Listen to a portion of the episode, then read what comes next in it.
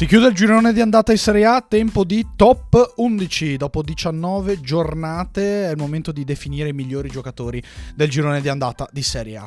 Come facciamo stavolta? In realtà penso di averla già, fatto una cosa di questo tipo. Comunque andiamo a definire gli All Serie A Teams, stile All NBA Team. Quindi non solamente una top 11, ma tre top 11 in ordine gerarchico. Stesso schema, 4-4-2, con la possibilità di inserire tanti giocatori offensivi, ma anche giusti giocatori difensivi difensivi, perché poi non voglio buttare tutto in vacca e fare 3-4-3 casuali.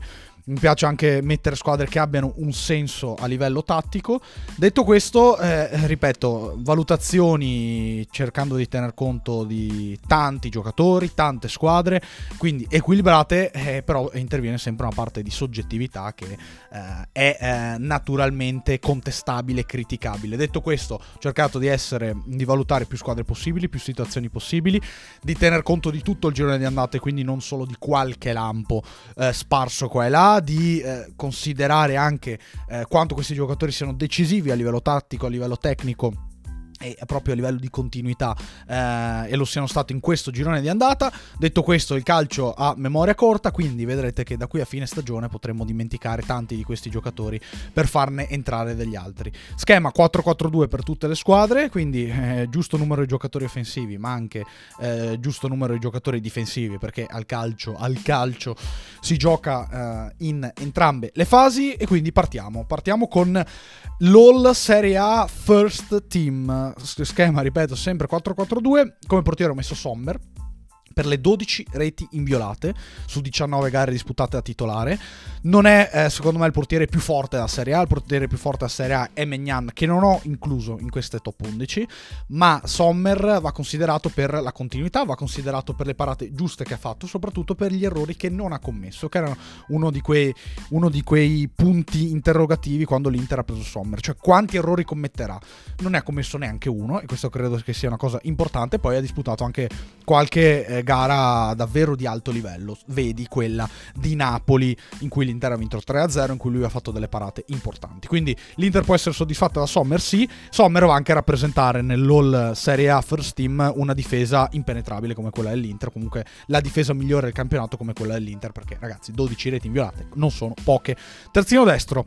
Joao Cambiaso, cioè Joao Andrea Cambiaso, perché perché Cambiaso è stato una, un giocatore rivoluzionario dal punto di vista tattico per questa Juve giocando sia a sinistra che a destra ha fatto praticamente sempre il titolare, anche se di gare a titolare ne ha giocate 10, quindi eh, credevo sinceramente di più, ma l'impatto che ha avuto Cambiaso, che ha Cambiaso nella Juve è totale, cioè un giocatore che eh, dà tante soluzioni, dà soluzioni soprattutto in fase di possesso, è uno che è diligente in fase di non possesso ed è un calciatore molto forte tecnicamente, molto molto forte tecnicamente e non ci sono tanti eh, paragoni secondo me a livello di eh, stile di gioco fra Cambiaso e gli altri interpreti del suo ruolo. Né a livello di quinti né a livello di terzini. Certo eh, Di Lorenzo ha delle mansioni particolari Dumfries pure però parliamo di, di prospetti di, di, prospetti di profili un po', un po' diversi da Cambiaso che invece secondo me è più entusiasmante. È stato più entusiasmante vederlo, scoprirlo e soprattutto capire che è un giocatore da grande squadra. Bravo lui, bravo alla Juve, bravo Allegri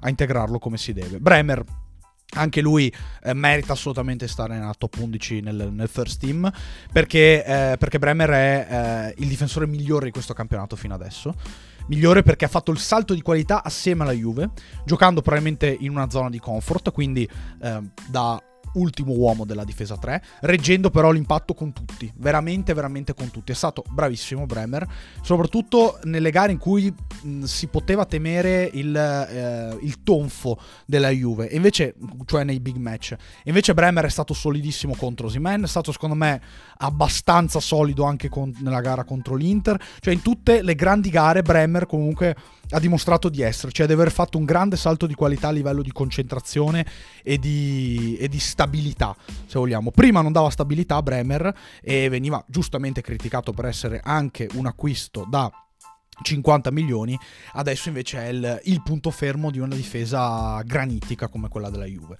Tomori, altro difensore centrale, perché è l'ultimo a morire del Milan, letteralmente, nel senso che è stato l'ultimo a, a farsi sta, a, a stare male, a, di fortunarsi, pardon. E, e, questo lo dobbiamo a cosa? A, al fatto che, insomma, comunque non, non abbia mai mollato e, e non si sia infortunato perché eh, ha giocato tantissime partite e all'interno di quelle partite è stato sempre Tomori. Cioè, non, non, non mi ricordo errori di, di, Tomori, mi ricordo un giocatore molto ruspante, eh, da, anche nell'aggressione in zona offensiva, nel, nella difesa alta, e, ed è l'unico del Milan che sa veramente fare, fare quel tipo di lavoro lì.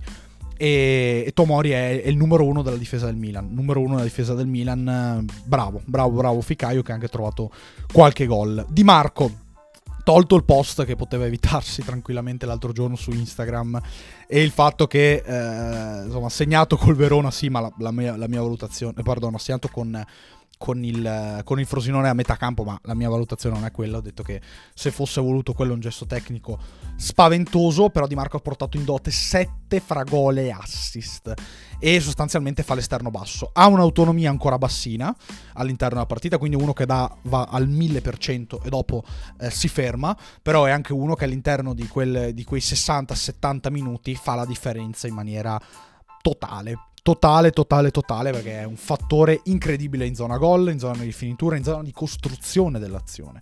Cioè non è solo un crossatore, ma è anche il primo suggeritore e per questo va premiato, così come va premiato Cialanoglu a centrocampo, infallibile, 10 fra gol e assist, infallibile dal dischetto, infallibile per approccio nella partita, migliorato tantissimo, tantissimo in zona difensiva, nel fare schermo davanti alla difesa ed è un giocatore sostanzialmente totale e inarrivabile in Serie A non credo che se Cialanoglu andasse via dall'Inter, l'Inter avrebbe più difficoltà eh, senza di lui piuttosto che senza qualsiasi altro giocatore. Quindi se andasse via Lautaro, l'Inter per me avrebbe meno difficoltà rispetto a una, una perdita, un addio di Cialanoglu. Togliamo per un attimo Cialanoglu dall'Inter, immaginiamo cos'è l'Inter. Togliamo Lautaro dall'Inter, immaginiamo cos'è l'Inter. Certo, c'è il discorso legato al, alle punte che eh, non danno un supporto rispetto a, a Turam e Lautaro però Cialanoglu secondo me è quello che sposta più gli equilibri della squadra, prima in classifica che ha fatto 48 punti. Quindi parliamo di, di, di stratosfera. Altro centrocampista Buonaventura perché Bonaventura oltre ai 6 gol ha trovato uh, il periodo prime a 34 anni. Secondo me non è il giocatore più indispensabile della Fiorentina, il giocatore più indispensabile della Fiorentina è Nico Gonzalez, che non ho messo in nessuno di queste top 11 perché sì, ha segnato 6 gol, però ci sono eh, tanti altri giocatori in quel ruolo lì che hanno segnato di più e che secondo me meritano un pochettino di essere citati rispetto a lui che è più continuo secondo me nell'arco della stagione ed è eh, affidabile nell'arco della stagione. Però è ancora un giocatore che tra infortuni, tra qualche partita deludente, secondo me deve, deve, dimostrare qualcosina, deve fare un salto di qualità. Il salto di qualità l'ha fatto Bonaventura, che eh, è un giocatore d- cui, d- da cui la, la, Fiorentina dipende, soprattutto è un giocatore che porta la partita su, su, sui suoi binari, magari abbassando un pochettino il ritmo. È anche vero che i suoi binari sono quelli di, di, di un calcio qualitativo, di, di tante soluzioni buone sulla tre quarti e, e, Bonaventura, ragazzi, segna, fa segnare, è, è, indispensabile per questa Fiorentina qui, anche perché se non c'è Barak, se non c'è lui c'è Barak o Gino Infantino, quindi eh, le, la, la, soluzione Bonaventura, e ripeto, gioca in una squadra, ripeto, lo dico, gioca in una squadra che è quarta in classifica. Quarta, la Fiorentina è quarta in classifica quarta e vi, vi, assicuro che non ci sono tantissime individualità nella Fiorentina da, da, menzionare, quindi bravo Buonaventura, bravo soprattutto Vincenzo Italiano che con dei bomber a servizio, con mm, Nico Gonzalez che fa bene nelle coppe, in campionato a volte c'è, a volte non c'è anche per gli infortuni, con delle ali sinistre mh, discutibili, con una mediana, per carità, buona con Artur, ma non eccezionale, con due difensori centrali che mh, a volte deludono e quello migliore quest'anno è Ranieri, il che è tutto dire. Senza uno dei migliori portieri della Serie A, quindi senza avere un grande portiere per questo campionato, seppur Terracciano stia facendo bene, la Fiorentina è quarta, quindi Vincenzo Italiano forse dietro Simone Inzaghi Allegri è il migliore allenatore di questa, di questa Serie A, cioè sarebbe anche Tiago Motta, però ragazzi io non so sinceramente, sinceramente se eh, la rosa del Bologna sia più scarsa di quella della Fiorentina. Anzi, cioè, credo che i giocatori presi dal Bologna siano superiori rispetto a quelli presi dalla Fiorentina. Ecco, quindi eh, più bravo lo scouting del Bologna, forse più bravo italiano addirittura di Tiago Motta. Esterni. Eh, a destra Berardi, cioè Berardi eh, All Serie A First Team con una squadra disastrata. Lui ha segnato 9 gol mettendo, uh, asseg- mettendo anche referto 3 assist. Uh, incredibilmente Sassuolo ha vinto una partita senza che lui uh, segnasse o fornisse assist, quindi questa è una cosa incredibile. Però eh, Berardi ha vinto la partita contro la Juve, ha vinto la partita contro l'Inter, sicuramente l'ha vinta contro l'Inter, contro la Juve è stato decisamente più aiutato da Matteo Serriche Boloca. Berardi nel nulla, 12 gol, eh, 12 tra gol e assist, 9 gol e 3 assist. Eh, ragazzi, cioè, qua stiamo parlando di un giocatore che per la Serie A fa la differenza, quasi svogliato se vogliamo. Però cioè, Sassuolo ha 19 punti, Berardi ha 12 gol e assist. Cioè, so. Pensate se non avesse Berardi, giusto? Cioè, rendiamoci conto. E rendiamoci conto anche di quello che sta facendo Christian Pulisic. Perché sia lui che Berardi, secondo me, sono sottovalutati. E per questo io li metto nel All Serie A First Team. Pulisic 11 gol, eh, anzi 6 gol e 5 assist, quindi 11 fra gol e assist, esattamente come Berardi a 12. È eh, un bottino sorprendente per me. Forse sono stats un pochettino vuote, nel senso che uh, ci sono delle doppiette, ci sono delle partite eh, risolte, mm, se vogliamo, che non fossero necessariamente big match. Però Pulisic molto spesso ha segnato il gol dell'1-0, ha fatto la doppietta con la Lazio ed è il giocatore più continuo dell'attacco del Milan, anche più di Giroud e per questo merita di essere citato, giocando in un ruolo che forse non è nemmeno suo, perché se vedrete che se, se partisse da sinistra sarebbe un'altra cosa. Però Pulisic fa la differenza nel Milan e la fa sostanzialmente in una squadra che eh, gioca una partita bene, l'altra bisogna farsi il segno della croce. Lui c'è sempre, lui c'è sempre, lui rende bene, lui, lui è lui. E peraltro, ripeto, non gioca secondo me neanche nella sua posizione. Cioè, se, se Pulisic partisse da sinistra sarebbe un'altra cosa. A sinistra giustamente c'è Leao, che però, ragazzi, sta, sta, giocando come sta giocando. Eh, tolto, vabbè, l'assist a Loftus Cheek, ma parliamo di, di, di, una prima parte di stagione veramente, veramente, veramente deludente di Leao. Veramente, forse Leao, per quanto mi riguarda, fino adesso è il giocatore più deludente del campionato campionato. Più di, di qualsiasi altro giocatore del Napoli, più di, di, quelli che volete. Lei ha il giocatore più deludente del campionato. E il Milan non crolla offensivamente, questo lo deve anche a Giroud e Pulisic. Due attaccanti per i due attaccanti, eh, beh, uno è Lautaro Martinez, ovviamente, implacabile, 16 gol, MVP della Serie A, giocatore totale, giocatore è Lautaro Martinez, semplicemente, capitano dell'Inter, totem, tutto quello che volete. Quindi, insomma, penso non, non, serva a dire altro, poi ovviamente 16 gol sono anche viziati dal, dal, dal poker di Salerno, però sono 16 gol e eh, il secondo arriva terzo nella classifica cannonieri per adesso. E poi c'è Zirkze, che oltre ad essere bomber, 7 gol, che non sono pochi, è anche regista del Bologna. Cioè, Zirkze è il regista del Bologna, fa la punta e per i colpi, per la continuità, per uh, i, i wow continui che ci fa vivere per il fatto di essere un attaccante comunque prolifico e avere nel sangue anche la rifinitura, il gioco associativo davvero eccezionale Joshua Zirkzee da premiare nel All Serie A First Team. All Serie A Second Team. All Serie A Second Team. Di Gregorio. Di Gregorio il portiere. 73 parate, nessuno come lui in Serie A. E secondo me Di Gregorio è il vicario di quest'anno. E, era il vicario anche l'anno scorso, nel senso che ha fatto una stagione strepitosa, ne, ne sta facendo un'altra quest'anno. Di Gregorio merita una big e se va all'estero fa come, fa come vicario. Ve lo dico io. Davvero bravo l'uomo digre. Terzino destro, Dumfries. E devo dire, non, non una grandissima eh, abbondanza di terzini, di quinti, poca roba quest'anno. Eh, Dumfries però va premiato per la continuità. Nella prima parte di stagione è stato addirittura eccezionale, cioè uno dei migliori giocatori dell'Inter, poi è un pochettino calato, però eh, ricordiamoci che l'Inter non ha mai avuto quadrado praticamente, che Darmian ha fatto prevalentemente il centrale, quindi Dumfries ha giocato praticamente sempre, adesso tirerà un pochettino il fiato con Buchanan, però eh, anche giocando così io credo che Buchanan avrà poco spazio se non negli spezzoni, cioè per, per, farci, per capirci, ehm, Buchanan eh, nelle rotazioni entrerà meno di Carlos Augusto, secondo me, e questo lo dobbiamo pensiamo un po' al, al valore del, del, giocatore, un po' al, a quello che sta facendo Dumfries. Cioè, se Dumfries fosse quello dell'anno scorso, state tranquilli che Buchanan giocherebbe di più. E l'anno scorso forse sarebbe servito di più. Quest'anno Dumfries è così, non è detto che cali, però bravo, bravo Denzel. Bravo anche Alessandro Buongiorno, leader totale della difesa del Torino. Lo mettono nel, nel second team perché è un giocatore che sposta gli equilibri. Cioè, il Torino è una cosa con Buongiorno, è una cosa senza Buongiorno perché sostiene benissimo il modo di giocare di Juric, perché eh, dà clean sheet a Vania Milinkovic Savic grazie alla sua leadership ed è forte in marcatura, forte in anticipo. Ragazzi, ma eh, perché non deve giocare lui titolare agli europei? Beh, eh, perché è mancino, forse un pochettino per quello, però con Acerbi credo che sia il difensore più affidabile tra gli italiani, meglio di Scalvini, meglio secondo me anche di Bastoni, meglio di Gatti che mh, è ancora da inquadrare. Buongiorno è eh, un pochettino più avanti.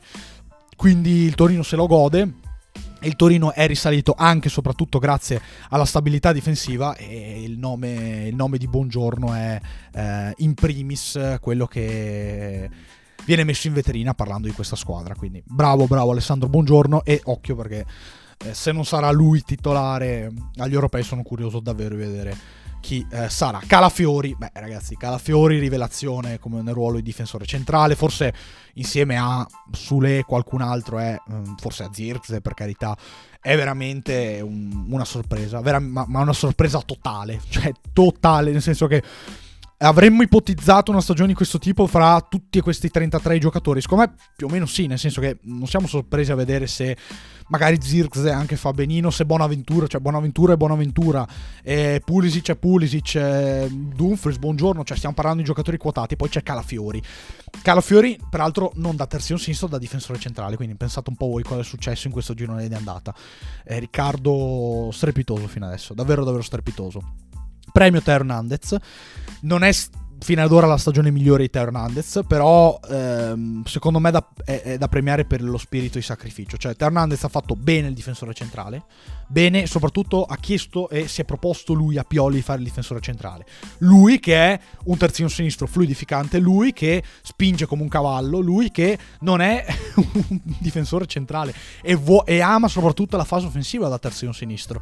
Quindi eh, è un, un, segnale di maturità importante e il giocatore impulsivo, il giocatore eh, disordinato, il giocatore eh, un po' istrionico che abbiamo descritto negli scorsi anni, forse lo dobbiamo rivalutare a questo punto di vista. Cioè Hernandez è anche uno molto equilibrato, uno molto molto intelligente, quindi complimenti a lui perché anche da difensore centrale fa il suo, lo fa molto bene, lui che è un altro tipo di giocatore. Due a centrocampo del, della seconda squadra di, di questa Serie A girone di andata. Eh, premio Ederson dell'Atalanta, meglio anche di Cop Miners a livello di rendimento. È un'Atalanta che non è entusiasmante, però ragazzi è sempre lì, cioè se è quinta, sesta, settima, a ridosso del quarto posto non arriverà fra le prime quattro, secondo me farà fatica anche ad arrivare in Europa League, però sta lì e ha fatto comunque una stagione migliore del Napoli e anche della Roma fino adesso e della Lazio, quindi complimenti, complimenti all'Atalanta. E complimenti anche a Ederson perché questo è un giocatore che al secondo anno con Gasperini eh, sta facendo un salto di qualità. Ce lo aspettavamo, un pochettino ce l'aspettavamo. E, ehm, però, se devo dire la mia, me l'aspettavo più avanti, cioè me l'aspettavo alla Cop Miners, quindi più a trazione anteriore, magari, magari arretrando lo stesso Cop Miners. Invece l'Atalanta spesso gioca con Cop Miners davanti e lui a centrocampo con Deron. Questo cosa vuol dire? Vuol dire che è diventato molto bravo a giocare a due a centrocampo e fa gol, cosa assolutamente non scontata. L'altro centrocampista è Colpani, è arrivato, è arrivato tranquilli, è arrivato per la sua adatt- adattabilità. In un Monza che è calato un pochettino, lui è calato anche, cioè calato parlo di, di ultime partite, per questo secondo me non merita totalmente un posto in top 11, lo merita più Buonaventura, perché Colpani quando cala non è ancora un, un giocatore maturo, quindi manca un pochettino all'interno della partita, anche contro avversari che sono mh, veramente alla sua portata. E poi però ragazzi ha questi colpi, ha questo, questo modo di portare la palla, questo, questa eleganza, questo, questa capacità balistica che, che, lo rende un giocatore top, comunque uno dei, dei punti di interesse di questa Serie A. Andiamo sugli esterni, a destra ho messo Sule, perché ragazzi, cioè... tira i rigori, fa gol, fa assist, determina. È il giocatore migliore di un Frosinone che do, po, do, poteva al massimo arrivare penultimo, invece è a metà classifica. Vediamo perché adesso secondo me il Frosinone soffrirà di più però dalla sua parte è Mattia Sule, che non è mai una brutta cosa. E vediamo come, come crescerà, come continuerà Sule, perché era, se vogliamo, facile che sorprendesse, era possibile che sorprendesse, adesso viene il bello. Cioè voglio vedere questo giocatore nelle difficoltà, eh, quando è più aspettato, quando è eh, più acclamato, cosa fa, cosa ci fa vedere. Perché ragazzi siamo all'8 gennaio, quindi c'è tutta una seconda parte di stagione. Se Sulle scomparirà, allora si aprirà qualche dubbio sul suo conto. Però la qualità è quella lì, eh, l'abbiamo vista tutti. A sinistra un po' adattato ho messo Goodmusson, perché Goodmusson è, eh, secondo me, il giocatore che fa più la differenza all'interno di una singola squadra di Serie A. Cioè, forse anche più di Ciananoglu, più di Lautaro, più di, di, di Colpani, più di, di Sule. Ragazzi, cioè, ma se il Genoa non avesse Gudmundsson, quale altro giocatore della Serie A potrebbe fare la differenza che sta facendo Gudmundsson? Cioè, Chiesa, Leao, Kvaratskhelia, cioè io non credo, anche per caratteristiche, per carità. Però questo è un giocatore che ha una pazienza infinita e che soprattutto gioca quei pochi palloni che ha a disposizione in maniera giusta, con scelte giuste, eh, con eh, incisività, cioè mm, non, non, non, non, delude mai, non delude mai con la palla Gudmundsson, fa sempre qualcosa di interessante, ha carattere, è vispo, è focoso, perfetto, perfetto come seconda punta e soprattutto ricopre una posizione, una zona di campo ampia, vastissima e c'è, c'è spalle alla porta, c'è nel lavorare il pallone sporco, c'è nel calciare in porta, c'è nel, nel chiudere l'azione, c'è dovunque, c'è dovunque e, poi vabbè insomma le statistiche sono quelle, 8 gol e 2 assist.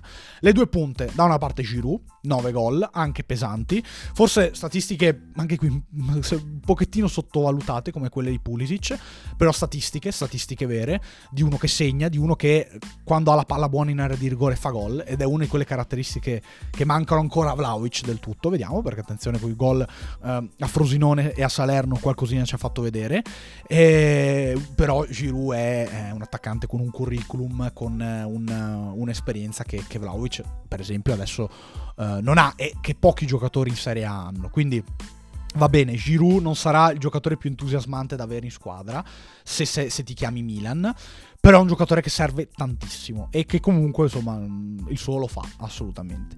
Partner d'attacco di Giroud è Turam e in questa squadra naturalmente, non, non, nella realtà. Turam 13 tra gol e assist, difficile escluderlo dalla top 11 no, nell'all first Serie A team, parliamo in inglese facciamo difficoltà, però ho deciso di premiare Zirkze anche perché è il numero uno della sua squadra, Turam è comunque un numero due di, di una delle squadre più forti d'Europa. E cosa c'è da dire su Turam? Tutto quello che sapete. Seconda punta perfetta. Partner forse migliore per Lautaro rispetto a Lukaku. Giocatore che sa fare più cose di Lukaku, per esempio, più cose di Geco. Fa gol, fa assist, si, si sbatte in lungo e largo e soprattutto ha eh, rispettato secondo me le, le, attese. Cioè, io mh, mm, sentivo parlare... No, ha rispettato, ha superato le attese. Perché si parlava di Arnautovic, si parlava, eh ma questo qua si infortuna, eh ma questo qua ha giocato da, secondo, da esterno, Emma, Emma, Emma, Emma, Emma, Emma, Emma eh, gioca a Turam titolare e fa questo, questa stagione qui. Quindi io, secondo, io sono no, sorpreso, ma in parte dalla stagione di Turan, perché ero sicuro che avrebbe potuto fare la seconda punta con, quella, con quelle mansioni lì. E poi, naturalmente, Inzaghi è stato bravo a metterlo subito. Lui si è, si è trovato subito con Lautaro, schiocco di dita, e Turam Lautaro sono la coppia migliore del campionato. Terza squadra, terza squadra. E andiamo un po', un po', sul torbido qua, no? No, qui andiamo comunque su, su giocatori che hanno fatto la differenza. Eh, ho scelto Scesni perché insomma, mi, sembrava un pochettino ingiusto lasciare fuori un portiere che non sbaglia mai, tolta la gara di Sassuolo naturalmente, un portiere che non sbaglia mai, un portiere che le parate le fa, un portiere che, che c'è, e poi potete metterci Terracciano, io sono comunque d'accordo. È sempre un portiere poco acclamato, secondo me è anche un leader, anche un giocatore molto intelligente, un uomo molto intelligente e, e non infila mai una brutta stagione eh, con la maglia della Juve, quando in questi anni di brutte stagioni ne hanno infilate praticamente tutti, compresi i top player. Quindi bravo, bravo Tech, perché, perché il tuo lo fai sempre. Terzino destro di questo 4-4-2 un po' adattato del, del third team.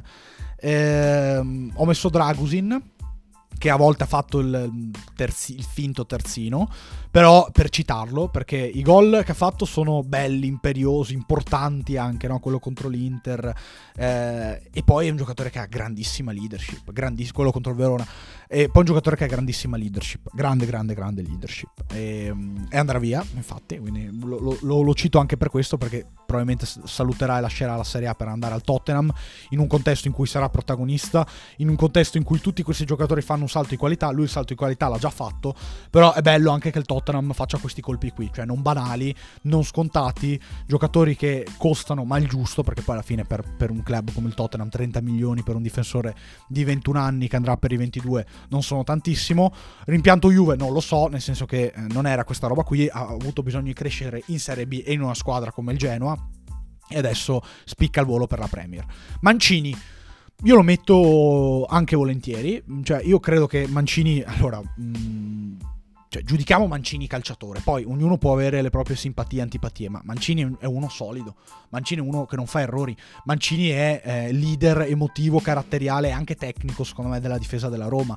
Una difesa che non ha contato su Smalling, una difesa che ha vissuto tanti momenti di difficoltà in tutte le partite sostanzialmente, però ragazzi, ma vi ricordate errori di Mancini? Cioè, quando è che Mancini ha deluso, quando è che Mancini ha fatto male, quando è che Mancini ha fatto il classico erroraccio?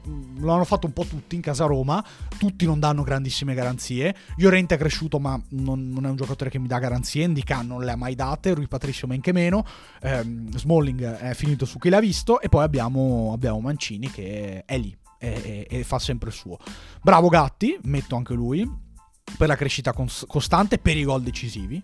Eh, forse avrebbe meritato di stare un pochettino più su, ma è giusto citare anche Buongiorno, Calafiori, Bremer, Tomori, sono giocatori che hanno viaggiato su livelli ancora più importanti rispetto a Gatti, che è eh, una delle rivelaz- rivelazioni della stagione a Juve, ma forse più che rivelazioni uno di quei giocatori che ha fatto il salto di qualità.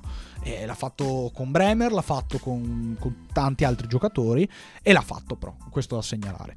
A sinistra in questa formazione qui metto Biraghi, anche qui potevo segnare Marchizza, potevo mettere Tolian che ha fatto 5 assist, 4 ne ha fatti Marchizza. Metto Biraghi perché quest'anno aveva davvero una competizione importante in quel ruolo lì, poi adesso si sono fatti tutti male, quindi Parisi è andato a giocare dall'altra parte. Però Biraghi è meglio di Parisi, cioè abbiamo capito questa cosa qui. Biraghi è un giocatore più, più evoluto di, di Parisi, che è un gradino avanti rispetto a Parisi. Mi aspetto che Parisi cresca, però ragazzi non è, mm, non, è, non è, mai da buttare Biraghi, non è mai da buttare. Per il gioco della Fiorentina, per la continuità, per il suo piede sinistro, merita di stare in questa formazione. Mediana 2, Cristante e Rabiot. Perché quando sono in forma, secondo me, hanno pochi rivali in quel ruolo, soprattutto Rabiot, soprattutto, soprattutto, soprattutto Rabiot. Cioè, Rabiot ha vissuto, secondo me, 9-10 partite così così. Poi è cresciuto, ha segnato, ha, è, è, tornato ad essere Rabiot, e ce lo aspettavamo francamente, con la Juve a quei livelli lì. E Rabiot, cioè ragazzi, Rabiot veramente non ha uguali in Serie A adesso, non ha veramente uguali in Serie A. Forse non ce li avrebbe neanche Luis Alberto, non ho citato nessun giocatore della Lazio, però la Lazio è un po' questa cosa qui fino adesso, tutto quello che avete visto, quindi mi, sembrava difficile nominarne qualcuno veramente, potevamo, ripeto, mettere Luis Alberto però Rabiot è, è, il principe della mediana, è il principe della mediana, anche perché è veramente mediano, cioè un giocatore che è box to box, un giocatore che è incisivo e ha grande spessore dal punto di vista fisico, però quando c'è, quando c'è non ha rivali. Bravo anche Cristante, appunto, che vi ho, vi ho già citato, Cristante ha segnato tanto, Cristante è, è, è, diventato molto più pulito, molto molto più pulito. Eh, bravo lui, bravo Mourinho, eh, c'è un passo in avanti, c'è una crescita in, in Cristante, quindi eh, lo segnaliamo molto molto volentieri. Segnaliamo ovviamente Ferguson, che è solo il terzo giocatore del Bologna, ma insomma come vedete ho citato chiunque. 4 gol, alcuni anche in grandi partite, vedi quella contro la Lazio e, e soprattutto quella contro l'Atalanta che è pesantissima, quindi 2 gol da 6 punti Ferguson è l'X Factor del, del, del, Bologna e soprattutto il giocatore che permette di fare quel lavoro lì a Zirkse perché ama buttarsi nello spazio. A Poli- a destra pardon, ho messo Politano come esterno di piede mancino perché è l'unica luce in casa Napoli, è l'unico giocatore che è cresciuto rispetto all'anno scorso, eh, si, si, è sicuramente riconfermato. 5 gol e 3 assist non sono pochi, anche nel, nella mediocrità c'è e visto il Napoli insomma non è, non è da sottovalutare. Lukman eh, come primo attaccante Dybala come secondo attaccante. Dybala ha fatto 11 fra gol e assist. Lukman ha fatto 10 fra gol e assist. Credo che siano i giocatori da, da citare e a segnalare per il reparto offensivo dell'Atalanta che con Lukman ha una certezza il reparto offensivo della, della Roma che con Dybala ha una certezza. Quando c'è Dybala eh, c'è un'altra Roma, c'è più luce e quando c'è Lukman, quindi quasi sempre l'Atalanta, trova gol, trova peso offensivo in una squadra che mh, fino adesso ha visto le punte segnare ad intermittenza, incidere a intermittenza, mentre Dybala per esempio quasi sempre avuto al suo fianco Lukaku. E Lukman eh, ha avuto una volta Scamacca, una volta Muriel, una volta lui ha fatto la prima punta, una volta c'era De Ketelare, cioè tante variabili, però lui è, è il giocatore più di- decisivo dell'Atalanta davanti, quindi da citare, secondo me è il gio- giocatore più decisivo dell'Atalanta to. Detto questo, 30 minuti di registrazione, abbiamo finito la, l'All Serie A Team con le tre squadre. Eh, niente, fatemi sapere nel box se siete d'accordo, chi manca, chi non ho citato, chi avrebbe meritato di più. Vi ringrazio per avermi ascoltato e come al solito vi do appuntamento ad un prossimo podcast.